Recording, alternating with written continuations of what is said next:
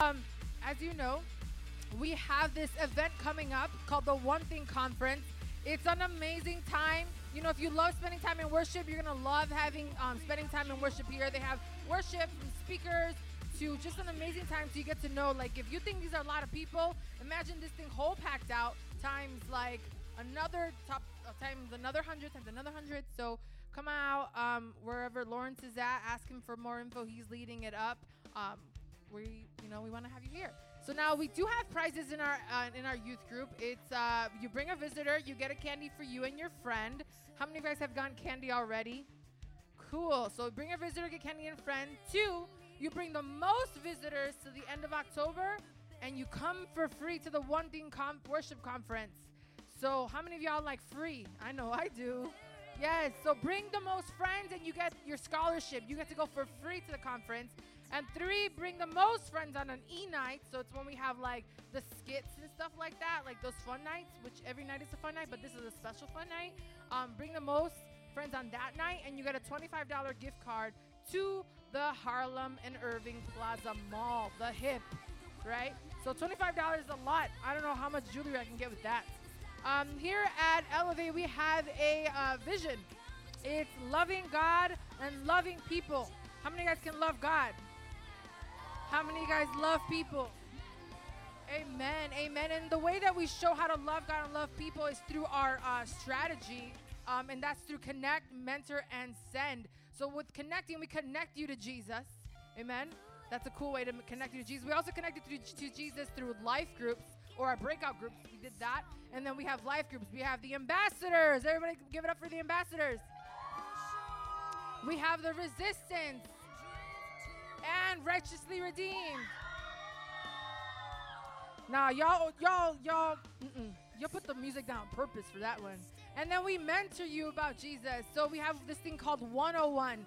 Um, and that's when you meet like someone with myself, with some of the leaders here, and we one we go one on one and we talk to you about what Jesus um, did on a cross for you and things like that. So we want to connect you to the cross, um, and then we want to mentor you about the cross, aka Jesus, and then we want to send you out to do the same thing. We want to send you out into your neighborhood, into your schools, into your community to talk about Jesus because that's what it's that's what it's all about.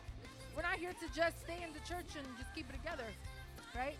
And so here's our goal: we want 50 churches in Chicago, 100,000 disciples, and 500 churches around the world. If you believe that can happen, say Amen. Let me get a what what. Nice. Nice. Now we have tithes and offerings. So if you can stand up, please. This is my favorite part because we get to like bring math to Friday nights. I know you guys all love math. So a tithe and offering. You guys hear that every week. What is a tithe? Can anyone tell me? Yes, 10% of your total income. Good job, guys. And what is an offering? Good readers, good readers. Whatever you offer to God after your tithe, right? So here's an example. What? oh. What is 10% of 20?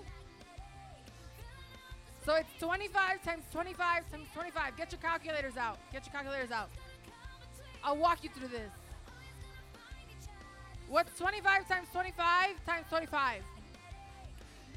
Yes, use a calculator. I would use a calculator. That's the smartest thing to do. All right, someone's got the answer already? So 25 times 25 times 25 and then 10% of that. Oh, I, all your hands went down. Raul, come here. Come here. Come here, Raul. All right, the swag master himself. So what's 25 times 25 times 25 is that? What is that first? Oh, sit back down. Sit back down. Come here. Come here, Ivan. Oh my gosh. Why do you, you guys are giving me like an anxiety attack right now. 25 times 25 times 25 is what? Oh. Okay, what's 10%? Uh, 1,562 and 50 cents. Survey says. Yeah! Give it up Ivan! Yes, I said to use a calculator. Duh, that's what you use on the iStats, right? Nice. So, uh, 10%, whatever you make throughout the week, if it is a $1,000, then yes, by all means, give 10%. Um, so, we're to read this scripture out really quick, and then we're to pray, all right? after me. I'm to say Second Corinthians and then you read the rest. Ready? Second Corinthians 9 6.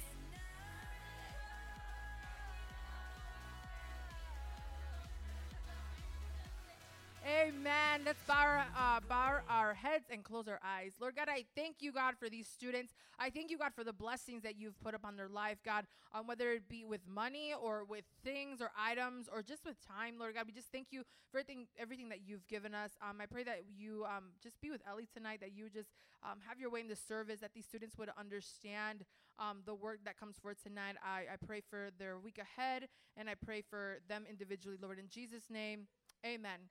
Come forward, please, to this wonderful bucket.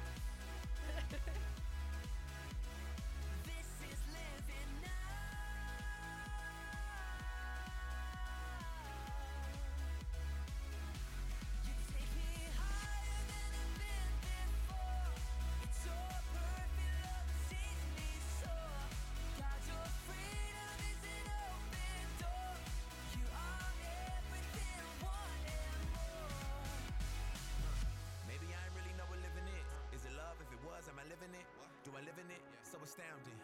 Love is an ocean, you can drown me. The sweet embrace, the lovely taste, I taste and see. I'm under grace, the place to be. It means I'll never need an umbrella. I'm cool in the cold, in the hot weather, whether or never I ever understand. I'm a man in the hands of great plans. I stand with faith in a life I never known to touch. And still I saw my clutch, but I'm like, what's the dream of? What's the hope in? What's the doubt for? Live to no end. This is living. The life I've been given's a gift. If I'm a living, I'm a live it to death. So what's the dream of? What's the How many of you guys excited about tonight? Many of you guys not excited? I know you guys. I know who was. I know who was. You see, because you didn't say woo right now, okay? I want you to look to your neighbor, and I want you to stare intently into their eyes. And I want you to say the first thing that comes to your heart.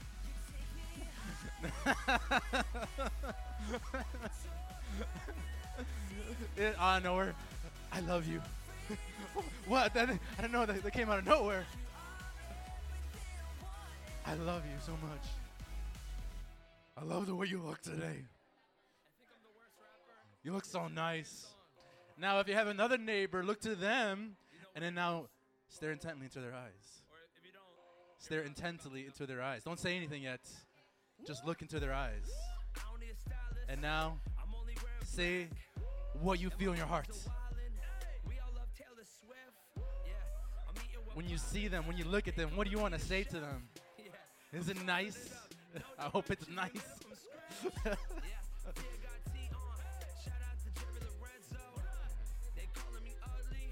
awesome, awesome.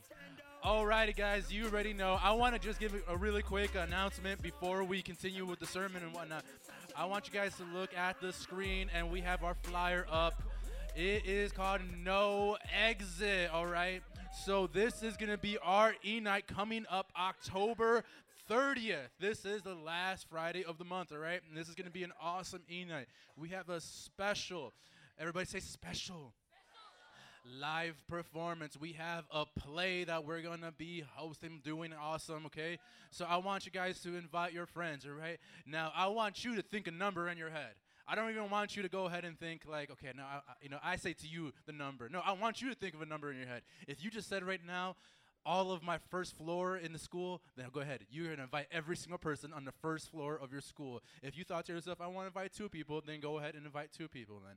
But if somebody in this place would invite their whole entire floor for the E night, dude, I would. I'm telling you right now, guys, I am going to give you a special prize. Okay, it's just not. It's gonna be. It's gonna be worthwhile. I know I can give you a hug anytime, all right? But it's gonna be worthwhile, all right? So, your entire floor. I want to have evidence of this, okay? So I want to see like you candid shots and all that stuff. You're like talking to your professors and all that stuff, and you have like the person you're like handing out a little flyer. You're like, hey, I want you to come to no exit. No exit.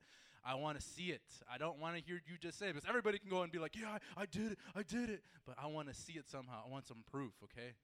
All right, everybody, everybody, everybody got that? Okay, so invite your friends for this E night. It's gonna be off the chain. It's gonna be amazing. All right, and if you want to come dressed up, you can come and dress up as much as you want.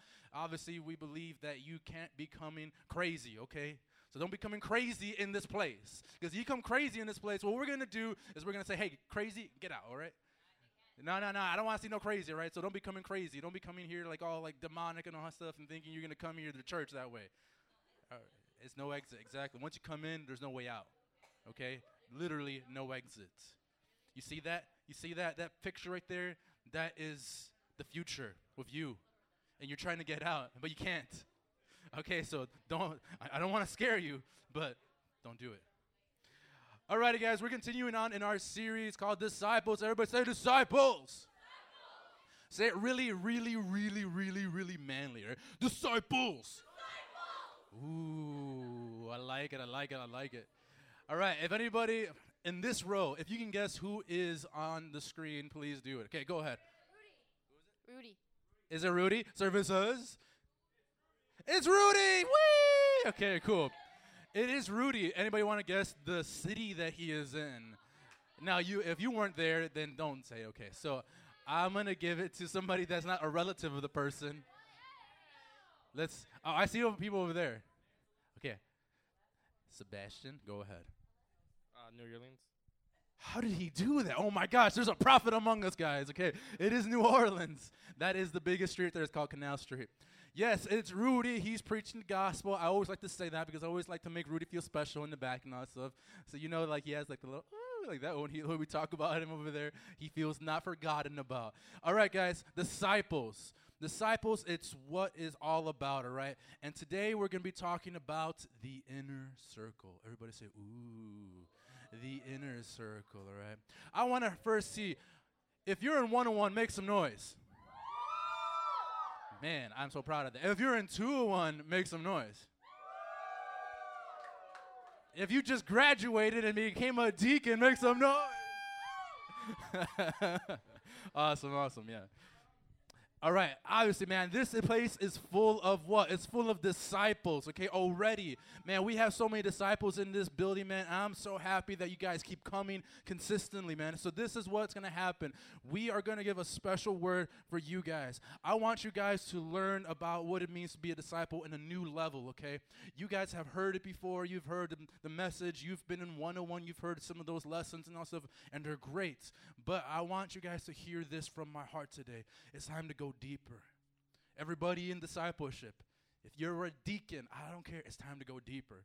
If you are a 201er, it's time to go deeper. If you are in 101, it's time to go deeper. Deeper. Now try to go deep in your voice. Deep. Deep. Hey, mom. Hey, mom, I want some cereal. That's Leo. That's Leo in the morning. Hey, mom, I want some cereal. Awesome. Let's pray before we get into the message. Everybody, um, lift up your hands, wiggle them. you guys are always expecting to lower your head and then you know close your eyes. Now keep wiggling them, okay? Keep wiggling them. Now, if you can try to pray with a serious, no, I can't do it. I'm sorry. Uh, put them down. Put them down. All right. Put your hands down. Let's bow our heads. Let's close our eyes. Let's get really somber now, okay? Make a pouty face when you're praying too, okay? Heavenly Father, we thank you for tonight, Lord. God, we know that you're moving within the midst of, of those here, God, the, the disciples in this building, God, that you would see them get transformed in the renewing of their minds, God, that they would not be conformed to the patterns of this world, God. You see them here, God, and you draw them out, Lord. And they've come and they are saying, I want to follow you. They've heard of the great things ab- about you, God. They heard about your salvation, God. And so I pray tonight, God, that they would go deeper with you, Lord. I pray tonight, God, that they would go into the inner circle with you, God, that they would not be on the outside, God, but they would be on the inside, Lord. They would be closer to you, God, in Jesus' name. Everybody said, Awesome. All right. If you have your Bibles, please turn to Mark chapter 3, verse 13. Okay? Mark chapter 3, verse 13. Ain't going to be on the screen, ain't going to be on it. All right? So don't go ahead and try it. Don't go ahead and wish it. It ain't going to be there. But if you have a Bible, you can crack it open and you can get to that part. Mark chapter 3, verse 13. And this is what Mark chapter 3, verse 13 says. You're saying, I'm still looking for it. I don't care. Okay, I'm going for it. Jesus went up on the mountainside and called to him those he wanted. Everybody say, He wanted. And they came to him. He appointed 12, designating them apostles, that they might be with him, that he might send them out to preach and to have authority to drive out demons. Everybody say, Drive out. No, no, come on, let's say it like, Drive out. Like you got a demon in your house that's levitating your bed and you're trying to go to sleep, but it won't let you go to sleep. It's coming at your door, it's something it's knocking and you're like opening, you're like, who is there? Oh my gosh, it's a ghost and all stuff. No, when you're in that house and you want to cast out a demon, how are you gonna do it? You're gonna drive out, or what are you gonna do? Are you gonna drive out? Are you gonna do that, or what is it gonna be? Okay, so everybody, one, two, three, drive out. Woo! Okay, that's how it goes. Okay, that's how we do it in this place. We drive out demons. We ain't afraid of them. Okay, don't care about no grudge. She comes, let her come. Let her come try to open up my door and all stuff with her long hair and all stuff and her creaky little voice and all that. Eh, okay. Good luck with that when you're on your way to hell, okay? You're going back there, okay? You're going back. You ain't being in my house. This is a house of the Holy Ghost. So, drive out demons. Verse 16. These are the 12 he appointed. Now you guys say their names in a really sophisticated manner. Simon, to whom he gave the name Peter. James, son of Zebedee, and his brother John, to whom he gave the name. Uh, man, I just I, I heard this word today. I can't believe I lost it, man.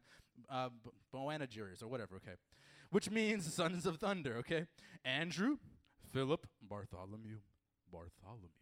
I love that name. All right, please name your children that Bartholomew. Bartholomew. If it's a girl, Bartholomenia or I know. Okay. Matthew, Thomas, James, son of Alphaeus, Thaddeus, Simon the Zealot, and Judas Iscariot, who betrayed him. We all know that there were 12 people following Jesus when he was on the earth, when he was doing his ministry, okay? We all know that. We've heard about it before, the 12. And a lot of the times we kind of get it twisted because we think that the 12 were just uh, disciples and we don't we don't remember sometimes that they were apostles as well. Apostles were specific a different type of office in the church. They were specifically called to lead the church in the beginning phase. They were really awesome people, man. They were full of power of God. And as you read in the book of Acts, that's they're just doing crazy things for God. You see revival happening and they're going around they're preaching, they're leading the church in Jerusalem. It's amazing. But they were disciples as well. These guys were disciples who were following Jesus. And obviously, we know that when we read more of the Bible, we see that there was more people than just the 12 that were following Jesus. A lot of times when Jesus was going to city to city, he would have a whole crowd following him. I'm talking about big, big crowds because they heard that Jesus was healing the sick and he was literally raising the dead. He was driving out demons. Now, some towns, because he came, people started getting really upset. So they, they said to him, you know, like, hey, we don't want you here anymore. Leave us alone. So sometimes he had to just walk out. In his own hometown, he was not received. Imagine that, like in Chicago, you get really famous and everyone's like, oh, no, no, no one cares about Alyssa, man, even though she's like a billionaire now, you know, but no one cares about that. Why?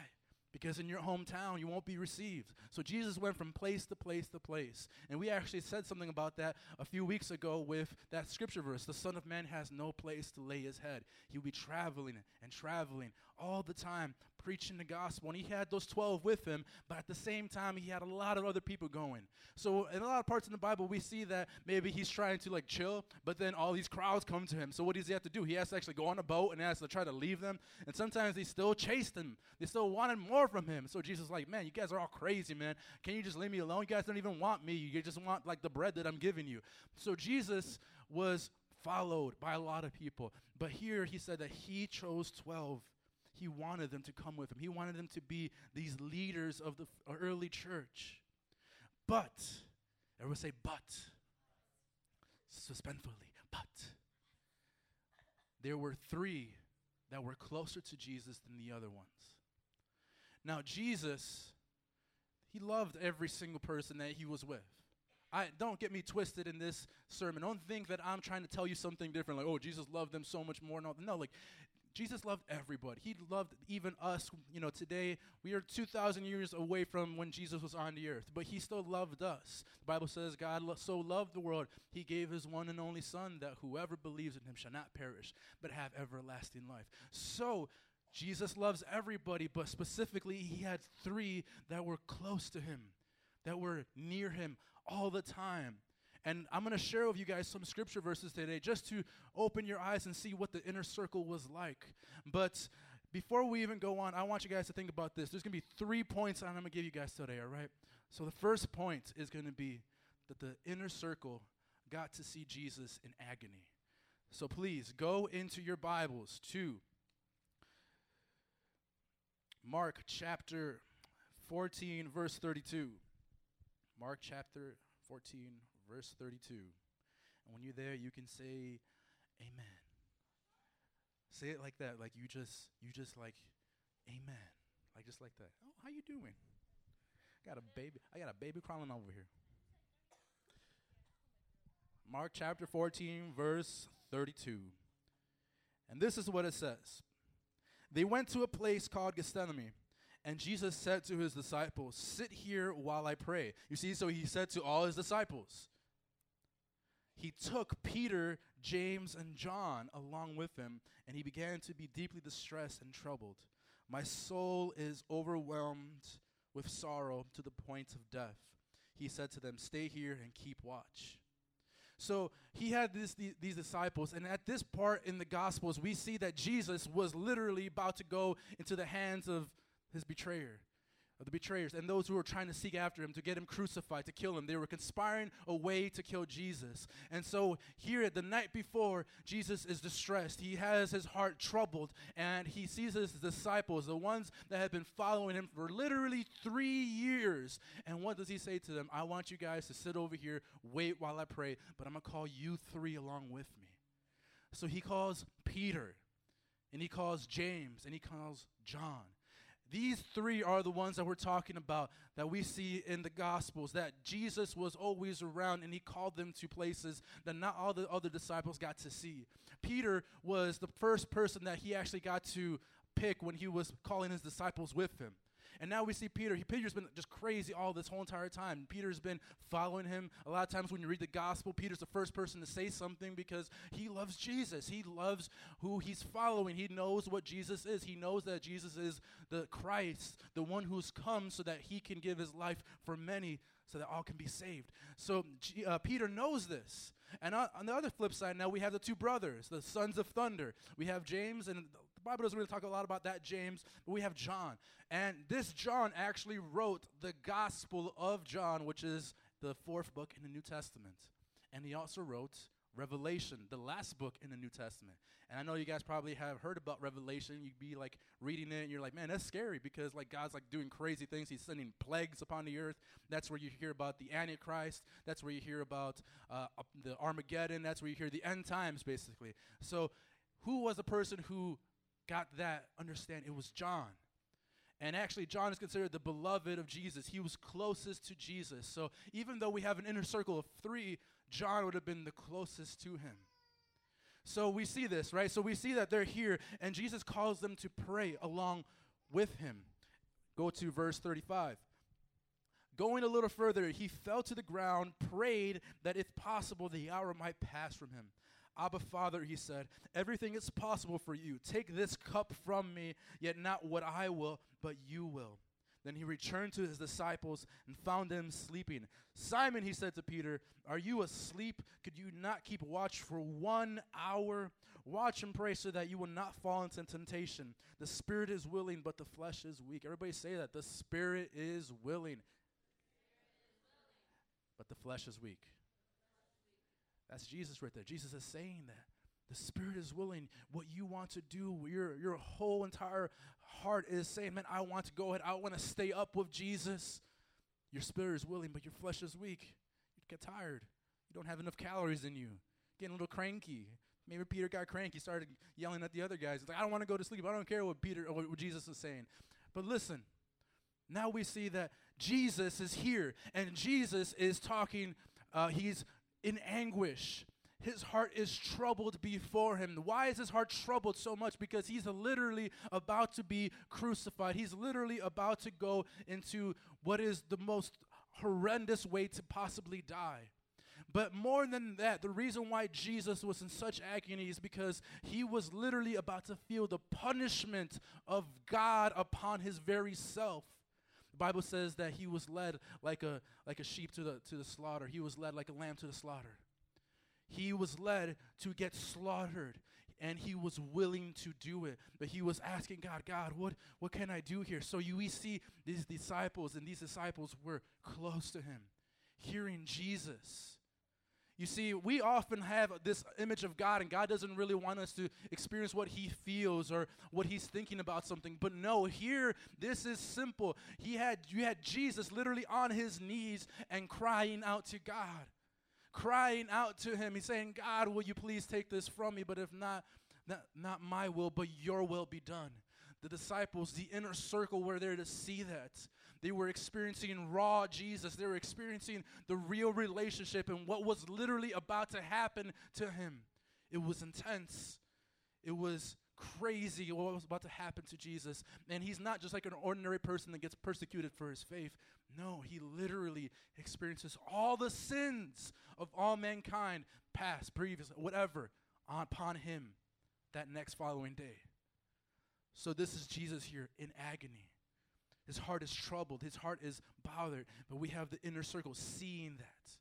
Number two, the inner circle gets to see Jesus' glory. I don't know about you, man, but the glory of God is amazing. Go into your, Bi- in your Bibles to Luke chapter. Uh, let's see, Luke chapter 9, verse 28. Luke chapter 9, verse 28. This is talking about the transfiguration. Now, that's a big word. The transfiguration. Everybody say that. Transfiguration. You're like, what is that? Well, basically, Jesus transformed into an Autobot. No, I'm playing. Okay. No, he did not. Jesus transformed. Jesus was 100% fully God, and he had this two thing. He was, he was, he was 100% God, but he also was a man on this earth. He was kind of like an avatar. He was inside of this body, and he was able to do things like that. Um, so look, in uh, Luke chapter 9, verse 28, it says, About eight days after Jesus said this, he took Peter, John, and James. Oh, look, they're there again. Peter, John, and James with him, and went up on a mountain to pray. As he was praying, the appearance of his face changed, and his clothes became as bright as a flash of lightning. Two men, Moses and Elijah, appeared in glorious sp- uh, splendor, talking with Jesus. They spoke about his departure, which he was about to bring to fulfillment at Jerusalem.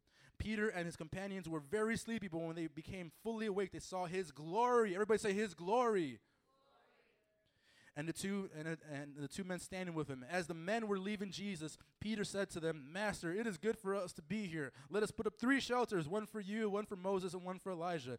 He did not know what he was saying. He was such caught up in this crazy moment. He was like, "I don't know what I'm just speaking right now because it's just so crazy what's happening here. I just blah, you know, like you could have easily said something like that, like I like pancakes. Oh my gosh, this is like how crazy this moment was because there was no presence of God for hundreds of years before this moment. And then you have now Jesus, and Jesus is going around casting demons out. He is healing the sick, raising the dead, and then you are in the inner circle with him. And guess what he does? He transforms. He looks crazy. He looks as, as white as a flash of lightning. How can he? This is just mind boggling of how this just opened their eyes. These disciples were able to see what was happening, and it was such an awesome moment. They saw Jesus for who he really is, they saw the glory of Jesus, and they were in awe. Now, I know you guys may say, well, I don't know, man. Jesus looks like he's like that really uh, really handsome guy, you know, with the long hair. He kind of, if he just put his hair back in the man bun, he would look even hotter and all that, right? And he was walking around, it was like nice, like you know, whatever thing, a tunic. I was gonna say a tunic or a robe or whatever. That's Jesus, you know, the the nice man bun guy, and he has to take a selfie. He's like, hmm, look at me and all that, right? No, it's not Jesus here, okay? Jesus had a glory. He had a real appearance. His heavenly appearance, his real look looked like that. Powerful, majestic, awe inspiring. The disciples, those who were closest to Jesus, were able to see him in all the glory of God. Do you want to see Jesus in his glory? Do you want to see Jesus and, and God just before you with all the power of who they are? Do you want to see that? Or are you just kind of saying to yourself, well, you know what? Like, I think Jesus is kind of all right, whatever. No, man, I'm saying no matter what it is you're going through in your 101 or your 201, I want you guys to think about this. You can experience God's glory, you can feel his presence. The Bible talks about this. This is not just some joke and all that. These guys were really there. Now, please, if you have your Bibles, go to Revelation chapter 1. We're going to Revelation chapter 1, verse 9. Revelation chapter 1, verse 9 says this I, John, oh, look, it's John again, right? He's there. I don't know what's going on. Maybe like every single scripture. Because these guys, I'm telling you, were close to Jesus and they were hearing about Jesus and they were caught up in visions. They were seeing things that God was doing. After Jesus had left, they were experiencing his presence still. So look in verse 9. It says, I, John, your brother and companion in the suffering and kingdom and patient endurance that are, are ours in Jesus, was on the island of Patmos because of the word of God and the testimony of Jesus. He was basically just traveling around. Verse 10 On the Lord's day, I was in the Spirit. I was in the presence of God. I was in the Spirit of God. And I heard behind me a loud voice like a trumpet, which said, Write on a scroll what you see and send into the seven churches to Ephesus. And all those words right there. Verse 12 I turned around to see the voice that was speaking to me. And when I turned and I saw seven golden lampstands, man, this is getting crazy now, man. See, John was in the Spirit and he was seeing crazy like visions and all stuff. Verse 13, and among the lampstands was someone like a son of man, dressed in a robe, reaching down to his feet, and with a golden sash around his chest. He's about to see Jesus. He's about to see Jesus right here. Look at verse 14. His head and hair were white like wool, and his eyes were like blazing fire. His feet were like bronze glowing in the furnace, and his voice was like the sound of rushing waters. In his right hand he held seven stars, and out of his mouth came a sharp, double edged sword. His face was like the sun shining in all its brilliance.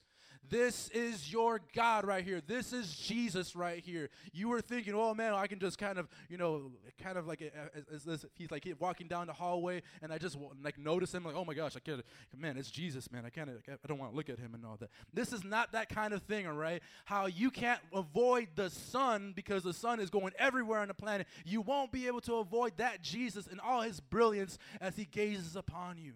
Now, you guys in discipleship, I'm telling you, this is what you want to experience. This is the kind of God that you want to get close to. This Jesus is not that. He's coming back as a king. He himself is the King of kings and the Lord of lords. He has majesty, he has uh, holiness, he is the creator of all. And just to see him would invoke inside of any person a fear reverence, saying, You're my God. I have to, I have to come down to my knees now. You're worthy of praise and worship. You're worthy of it. And all throughout Revelation, we see that. And guess who was the person who was seeing, who was ha- having those visions? It was John, one of the three, because he was with Jesus. He understood his presence, and Jesus was speaking to him, showing him what was to come in the end. Do you want that in your life? Do you want to experience that kind of close relationship where you go into the, your prayer closet, when you go into a place just between you and God, and you start to feel His presence? You to start to feel the love of God inside that room. Or maybe it might be when you're on the bus and you're going to school, on the train. Do you want to experience God this way? Because He's waiting for you to do it. What separated the three from the other ones is probably just that they were really going after him. We see them talk all the time to Jesus, and they're always the first ones to mention something, or they're always the ones who are wanting more from him. They weren't like Judas who decided to betray him. They weren't like that. They were close to him. They were getting invited with him everywhere because they knew that Jesus was the person who had the words of life. He was not playing around with them, he was life itself. He was the light to the world and he was bringing salvation. Now, the last point I want to give is that the inner circle got to see Jesus love others. Go into Luke chapter 3. Uh, not Luke chapter 3. Sorry. This is so funny. I keep doing this. Luke chapter 8, verse 40. Luke chapter 8, verse 40. Lucas chapter 8, verse 40. When you listen to the, the Bible, it's like Luke chapter 8, verse 40. And on that day, Jesus said, When you're there, say amen. Oh man, y'all there real fast. I don't even see a Bible in your hand. What are you saying, huh? Okay. Okay. Luke chapter 8, verse 40 says this. Now, when Jesus returned, a crowd welcomed him. You see crowds, they're always around. They're always w- they're just ready and willing to see Jesus and do something crazy. For they were all expecting him. Verse 41 Then a man named Jairus, uh, ruler of the synagogue, came and fell at Jesus' feet, pleading with him to come to his house because his only daughter, a girl about 12, was dying. Okay, so this is serious right here. This guy's daughter is dying. He sees that Jesus is a person that is able to heal, so he's like, "Okay, I got to go to Jesus. I got to go fi- I got to go do something. I don't want my daughter to die."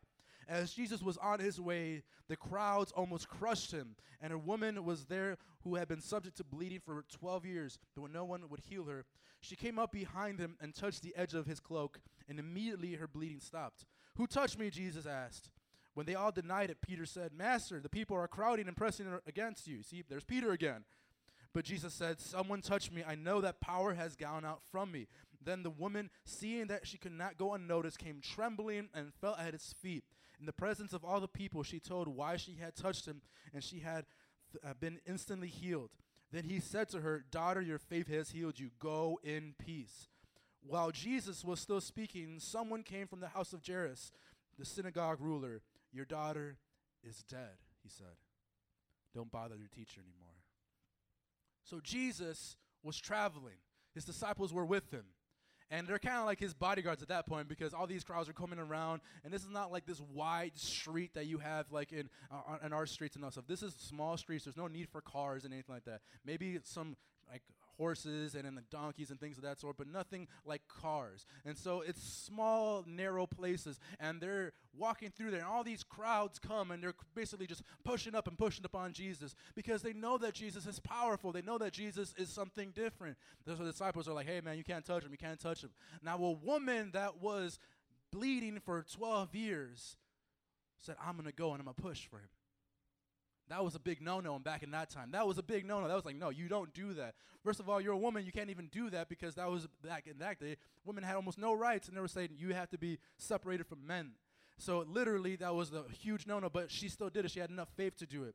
So obviously, bam, you, have Jesus. Getting sidetracked. He's going to this guy's house, but then he gets sidetracked because he knows that he still has to heal people on the way. But what happens then? Person comes from the house and says, "She's dead already." Who knows how long Jesus took to get there? Maybe it took him a few hours. But he was going. And you hear that report. Imagine now you're in that place. Oh man, I like the devastation that you would feel. Imagine you had a boyfriend or girlfriend. Maybe you you were the, the boyfriend or the girlfriend. You said, My my boyfriend is dying. How would you feel then? Imagine just a few years from now, when you get married and when you have children, your child is dying but you know that Jesus is around. So what did Jesus do? What what did Jesus do at this moment? Did he say, "Oh, all right, man. Well, I guess I'm out now. Whatever." You know, he just kind of like leaves and all that. Well, I guess there's nothing else to happen in this city. You know, forget that. No, he didn't do that. What Jesus did was that he said, "No." Look, continue reading right here.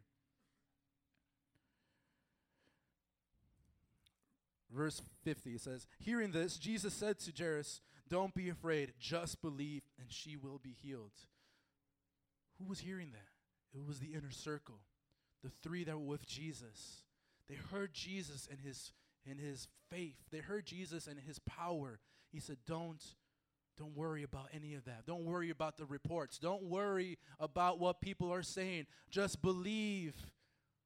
So what happens? Verse 51. When he arrived at the house of Jairus, he did not let anyone go in with him except who? Except Peter, John, and James, and the child's father and mother. Meanwhile, all the people were wailing and mourning for her. Stop wailing, Jesus said. She is not dead, but asleep. So they were just wailing right now. They're like, "Ugh, ugh." but then what happens? Verse 53. They laughed at him. So they're like, "Ugh, ugh." and then like Jesus is like, oh, she's asleep. And they're like, ha ha ha, you're so funny now. So I guess they're like bipolar or something like that because they just they just went really crazy in the swing there. Maybe it's just the, the motions, you know, the nerves. But verse 53, they laughed at him knowing that she was dead. You're like, silly Jesus. Don't you know? Don't you know that she's dead? She's like done. She's like cold. She's stiff. She's done. And I don't know about you guys if you've ever seen a dead body. I don't know if you ever had anybody in your family that ever got wh- whoever passed away. But uh, when I was 14, I believe, 14 years old, my grandma passed away, and I was in the hospital when when they took off the the machines and all that, and I saw the flat line, I saw all that, and man, I remember like you know my mom was crying right there, she was just weeping, and she was so hurt, and it was like time for us to leave, you know, and I went and I kissed her, and she was just ice cold, no more life in her, nothing, and we went away, and we just we just had the the most saddest day possible, the day that you can't really try to make it better because you know it's just there's no point to it. You know what happened. This daughter right here, this girl was dead. They all knew it. But Jesus said, No, no, you have to believe. People laughed at him, but the, the three were there, and they were waiting to see what Jesus was going to do. They were waiting to see how Jesus would go ahead and really fulfill what he said he would do. Verse 54 But he took her by the hand and said, My child, get up. Her spirit returned, and at once she stood up. Then Jesus told them to give her something to eat. Her parents were astonished, but he ordered them not to tell anyone what had happened. So you are part of the three. Imagine this. You are part of the three, and you're seeing Jesus do crazy things. If you're Peter, you're walking on water. You're seeing Jesus say things like, hey, man, well, like a, crazy storm comes, and he says, all right, guys, all right, storm, be still. And you see the storm get stilled. You see crazy things of what's happening, and you're always around Jesus. Why is this something that Jesus wanted to do? I believe that Jesus wanted to do this with every disciple. I believe Jesus wanted to get close to every single one of his disciples, but they just weren't, weren't willing. They didn't really want to get that close to him. They weren't really willing to lay it all on the line the way that these three did. As you already seen in these scripture verses, Peter said some of the dumbest things. They're like, you know, like, I don't know, man. Something's happening here. I see three people. I'm just gonna build shelters for you guys. That was dumb. Even the Bible said it. Like he didn't know what he was saying. But Jesus was with them. And they experienced him in a deeper level than the other disciples did. Can I have the Stephanie come up? Jesus was with these three, and he invested heavily into them. And the Bible talks about them all the time. So now I want you to put yourself in this place. You are a disciple. You have said, I want to follow Jesus. I want to be a student of him. But are you close to him? Are you close to him the way that you can be? Because Jesus is not pushing you away and saying, no, no, no, no, this is only really designed for, you know, certain types of disciples that I just really care about, have a special favoritism for. No, he wants each and every one of you to get closer to him to be a part of places that no other person could possibly even talk about. The disciples were there when he was in agony. The disciples were there when he was showing his glory, and the disciples were there when he was loving on some of the, the, the most possibly burnt out people. What would happen if you were that close to Jesus? Can you imagine what you would start to experience in your walk of the Lord? Can you imagine what you would experience if you could be considered a part of the inner circle? That when the when all is said and done in this life, and they talk about what happened in Chicago, your name is mentioned there man, you saw what happened in Chicago, man. There was great revival. Destiny was there. She was leading some of the churches there. It was amazing. Oh my gosh. Can you imagine that? And not because of, oh, for your own glory, but no, it's because you're that close to God, because He has restored what was most important. Can you imagine that? To be close to Jesus and to experience Him to be close to Jesus and experience what he's actually doing in this world. The people who are outside of the crowd don't even hear what Jesus is saying. The people who are outside, far away, far away, saying, Oh, you know what? I'm okay with Jesus, at least being here. They don't hear what Jesus is saying. But those who are close to him, who are in the inner circle, they hear him and they see what he's doing.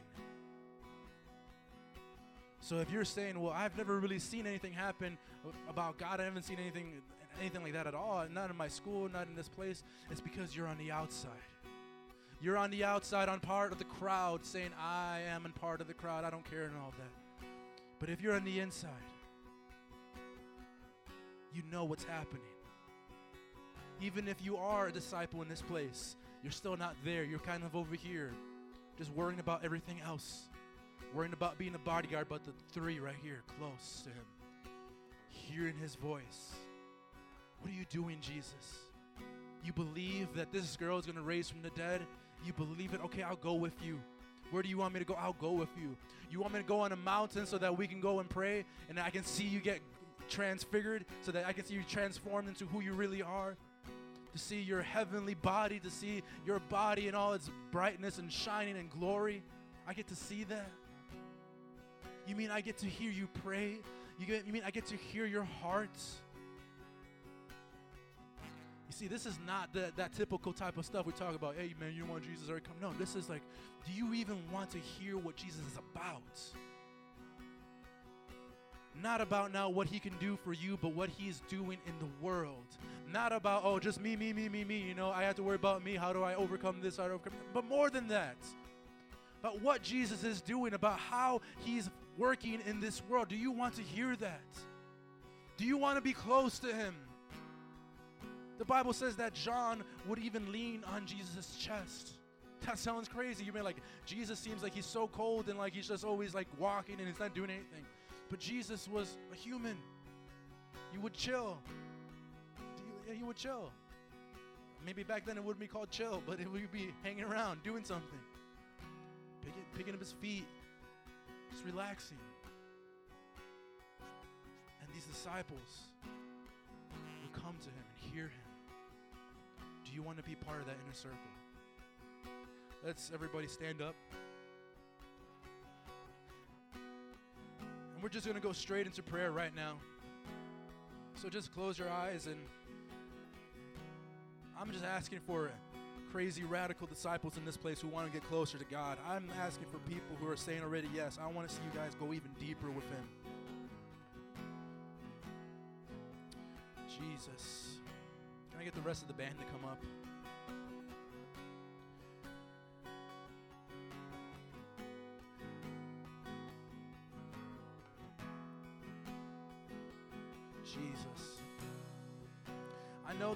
There are some nights where it just feels like, hey man, this is just a regular night, this is just whatever. But I'm telling you, man, God is always wanting for his people to come closer to him. The Bible says, draw near to me and I'll draw near to you. So tonight, would you set it in your heart right now that you would take a step of faith even closer to him? The places where Jesus was, not a lot of people wanted to be with him. They saw Jesus in anguish. It was hard to see the creator of heaven and earth on his knees with his heart troubled because what was about to happen.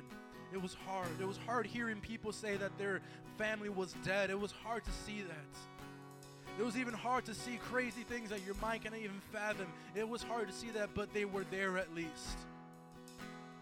Would you get closer to Jesus tonight? Would you uh, allow yourself to just move deeper into his presence? Where people might not even get to understand fully how you are experiencing him.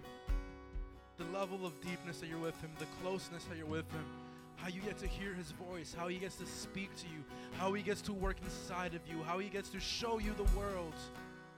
Would you get closer to him? Jesus. Jesus.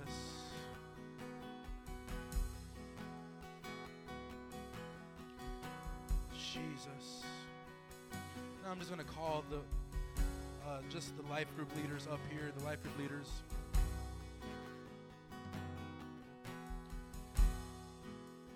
Hallelujah, Lord. And if there's not a, life group leader, can you please come and fill their spot? Uh, those here. Come on, guys, quickly.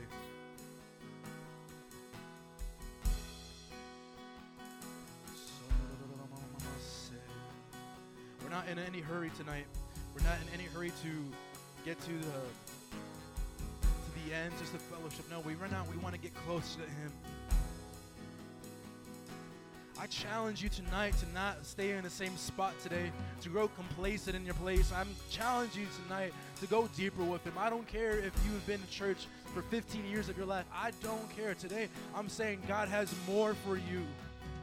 God has more for you tonight. Do you want to go closer to Him? Do you want to be with Him? Do you want to hear His voice? Do you want to be in His presence? Maybe you already do that. Maybe you already hear Him.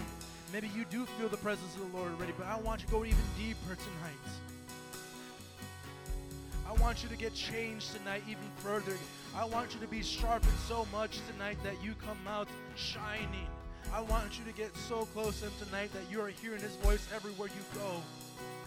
That you're feeling His presence everywhere you go. That you're not afraid of what this world has to, to uh, try to attack you with because you are with Him and He is with you. The Bible says, Greater is He who is in you than He who is in the world. Jesus. God, we're asking, God, for tonight.